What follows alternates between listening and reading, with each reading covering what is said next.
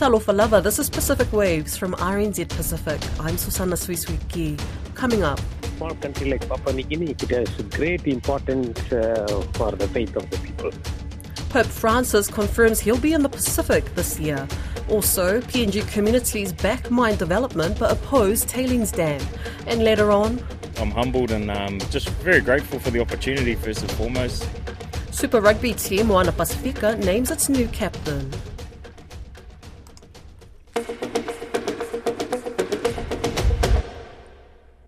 First, Tuvalu is gearing up for its national election. Incumbent Prime Minister Kausea Natano assumed the office in 2019, having ousted Enele Sopoaga in a parliamentary vote. Polls will open at 8 a.m. for voters in Tuvalu to elect two lawmakers in each of the eight electorates. As there are no political parties in Tuvalu or candidates run as independents, the Pacific country is seeking more financial support from the international community for climate change and development. Polls will close at 4:30 p.m. local time. Papua New Guinea will be hosting Pope Francis in late August. The head of the Catholic Church has previously shared his concern about the fates of Pacific populations currently battling the climate crisis. Eleisha Foon spoke with Father Victor Roche and PNG. Yes, it is confirmed that he's coming in August. This has been uh, for almost for a year in the cards, and you are saying that he wants to visit uh, Papua New Guinea. At last, it is confirmed, and uh, the secretary at the nunciature in Papua New Guinea. He went and met the foreign minister and confirmed it. He's coming, and the ministry also has uh, confirmed it. Now it is for sure he's coming in August. How are you feeling about this? Yeah, I, when I mentioned it to the group of priests who are gathered here for their uh, general assembly, oh, immediately uh, they all clapped their hands. They are really happy that you know when a pope comes to a country, it's uh, of great importance, and especially for a small country like Papua New Guinea, it has great importance uh, for the faith of the people. Will this be the Pope's first visit? No, no, this is the third time. The third time a Pope is coming. Uh, the Pope John Paul has come twice earlier. At one occasion, it was the beatification of a local martyr, Peter To Rot and the previous time was in 1984. So yes, uh, Pope has visited Papua New Guinea two times before. So, the, but it is Pope Francis' first time to Papua New Guinea. And do you know what date in August and how long for? I think he will be only for three or four days, and uh, I don't know the exact date. I think I didn't. Uh, I I know only that it is confirmed, but that the exact date would be in that the newspaper. I didn't get the exact date, but I think it is the last week of August. How will you be, I guess, showing the Pope around and welcoming the Pope? What can you expect? Uh, traditional welcomes, greetings. What can we expect over the three or four days? Who will he be hosted by? He will be, of course, by the traditional Papua New Guinea welcome, by the people and the cultural welcome. But then here in Papua New Guinea, though there are different other churches, but the main, uh, the highest number of Catholics is 25% are Catholics. So all the other denominations also will join in, and also the ministry, the ministers, they all will join in welcoming uh, the Pope, and it will be a traditional welcome first. Then afterwards there will be a formal welcome by the papal nuncio in Port Moresby. And whenever he comes, he usually stays with the papal nuncio, the ambassador of the Pope. And uh, one main stop will be in Port Moresby, the capital. And he will go to another city in um, in Papua New Guinea. And I don't, I think they are not finalized yet. It is still in the in the planning session, planning uh, stage. And so there will be two cities that he will visit in Papua New Guinea. I wanted to ask you about your thoughts on the Pope giving uh, conditional approval to bless same-sex couples. How hmm. does uh, how does the church feel about that in Papua New Guinea? Uh, I should say it's it is not a big issue in Papua New Guinea because same-sex marriage or same-sex union it is not acceptable in the Papua New Guinea culture, and so it is not a big issue. And when the issue uh, came of the blessings of the same-sex union or same-sex marriage, many of the Papua New Guineans they were not worried about this, or it didn't become an issue. But at the same time, they accepted that it is a blessing that the church can give. That uh, uh, we we want to show the compassion to those people who are of same-sex uh, union, and uh, they've accepted the papal document, and uh, there is no, I should say, either highly pro or highly against for the document. I was going to ask, where else do you think the Pope will be visiting in the Pacific Islands? Ah, yeah, he's going from here to East Timor. I, I, I'm, I am not very sure. I have not seen the official communique regarding his visit. I just got the information and then I announced to the people, and they were all extremely happy.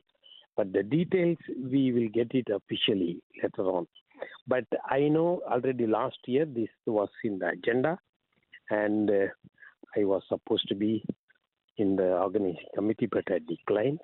I think he's either going to East Timor first and coming to Papua New Guinea, or from Papua New Guinea will go to East Timor. Meanwhile, the Frieda River is a tributary near the remote headwaters of Papua New Guinea's Sepik River, perhaps the most significant inland waterway in the Pacific.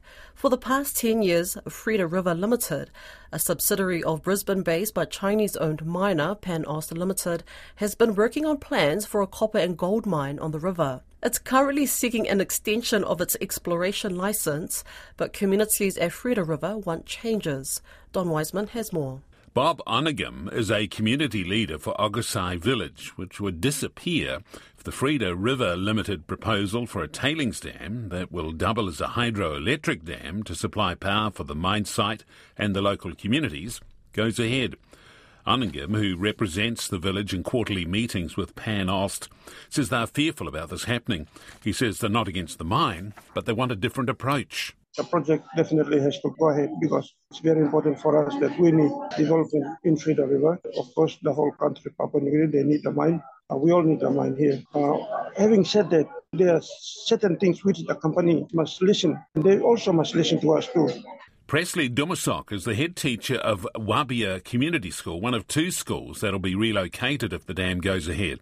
He says another concern is if families are resettled, could be to areas already occupied by other traditional owners. Wabia Primary School and Frieda River Primary School will be most affected. We really like the mine. The companies go ahead with what they are doing, but the dam and the resettlement program, the, the whole community, they don't want the dam and the resettlement program. They have to come up with other, other alternatives as to how they will go along with the development of the mine rather than the settlement and the, uh, the huge damming uh, plan. The Frieda River communities last month presented a petition to the PNG Minerals Resources Authority, the MRA, requesting that PanAust drop plans for its tailings dam.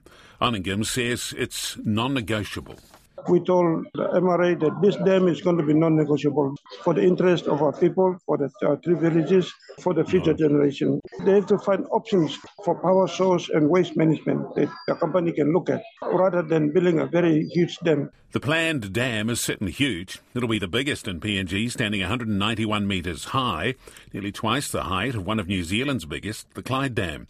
It'll be 740 metres across and flood myriad valleys up the Frieda River. Mines, of course, need to dispose of their tailings, and PanAust says this is the best option. It says the combined hydroelectric and tailings dam will be far more robust than previous efforts to contain mine waste that it will continue to generate electricity for the local communities for many years after the mining operation is closed down. Company says on its website that it understands some mining projects in Papua New Guinea have caused widespread environmental damage, and it's determined not to repeat the mistakes of the past. Environmental group Project Sepik has led the push, along with Jubilee Australia, for PanAust to ensure that it obtains the free, prior, and informed consent of the hundreds of thousands of people who live along the Frieda and Sepik rivers. Project Sepik Executive Director Mary Bonney says if the company responded positively on this opposition to the dam, could win their support for the overall project. Ideally, you know, we would because um, then we would know that the company would be more responsible in the way it's um, handling its waste. Because our major concern, which is for the people of the, the East Sepik province, is that the Frieda River is a feeder in Sepik River, and it is likely if that if there if there is a dam up there, it is going to affect the whole of the Sepik River. Project Sepik has raised concerns about the threat posed to the dam and uh, so for the people down the river valleys by an earthquake, which are frequent events in PNG. The company was not able to supply someone to speak to RNZ Pacific on the issues raised above, but it did make a statement. It said the Frieda River project will help build stronger and more viable communities by establishing critical public infrastructure, generating skilled employment, creating business opportunities for local people. It says mining activities can have both positive and negative impacts on the social and natural environments. The company says it's working closely with landowners and the PNG government to deliver the project safely and responsibly. It acknowledges that this process requires comprehensive and ongoing stakeholder engagement, so the project won't start until all required permits, agreements, and authorisations are obtained.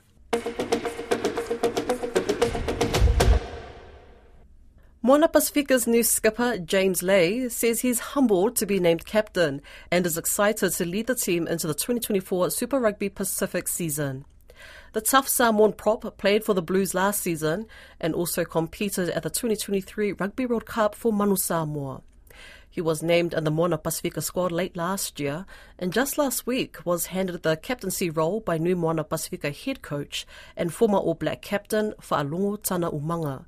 Iliesa Tora is following the team's pre-season preparations. A newbie to the Samoan and Tongan Super Rugby Pacific franchise, 30-year-old Lay told RNZ Pacific at the team's base in North Harbour he was humbled by the faith placed in him and looks forward to doing his bit for the team. Yeah, like I said the other day, I think I'm just I'm humbled and um, just very grateful for the opportunity first and foremost. Um, for me, I, am just a voice of the players, and um, I'm just going to continue to be myself and with the support of the other leaders around me. Yeah, uh, at first I was I was definitely shocked, a bit of a um, yeah curveball my direction. I didn't really uh, expect it at all to be asked for that honour. I'm just grateful, like I said, and um, my my family's very very happy, and um, I'm just trying to stay grounded and do my thing. Lay believes the experience of senior players in the side's leadership team makes his work easier. You know, lean on the other guys' uh, international experience as well. You know, you've got Julian Savea, you've got Christian, and then you've got Sekope as well, who's played for the Wallabies. So just grabbing all the different ideas uh, from everywhere. We've got Tongan internationals, um, Samoan internationals, and even uh, a couple of guys from the UK. Oh, Tom Savage from the UK. He's been great for our group as well. So it's awesome. Former Tonga 'Ikale Tahi captain Nili Latu is part of Moana's coaching team. He says the players have been working hard together for the new season. Yeah, definitely. It's really important that we have some of the senior boys uh, around just to guide our new players. Uh, but we are coming along well. You know, as Polynesians, we, when we're happy, we're happy. When we're sad, we're sad. And, you know, we're, we're staying on that buzz of just working hard for each other. Latu believes the support from fans and families will help the side perform to their best as they represent their people. Oh, just for our people. You know, uh, Moana, you know, the ocean connects us as as, as people, and we are Moana itself. So we're just looking for, asking for your prayer and support uh, for the boys, and, and we're looking forward to the season. Moana Pasifika will meet the Highlanders in their first 2024 Super Rugby Pacific match on February 24th in Dunedin. That's Pacific Waves for today. To listen back, head over to rnzi.com slash programs. We're also on Spotify, Apple and iHeartRadio podcasts. From myself and the RNZ Pacific team, Tofa soifua.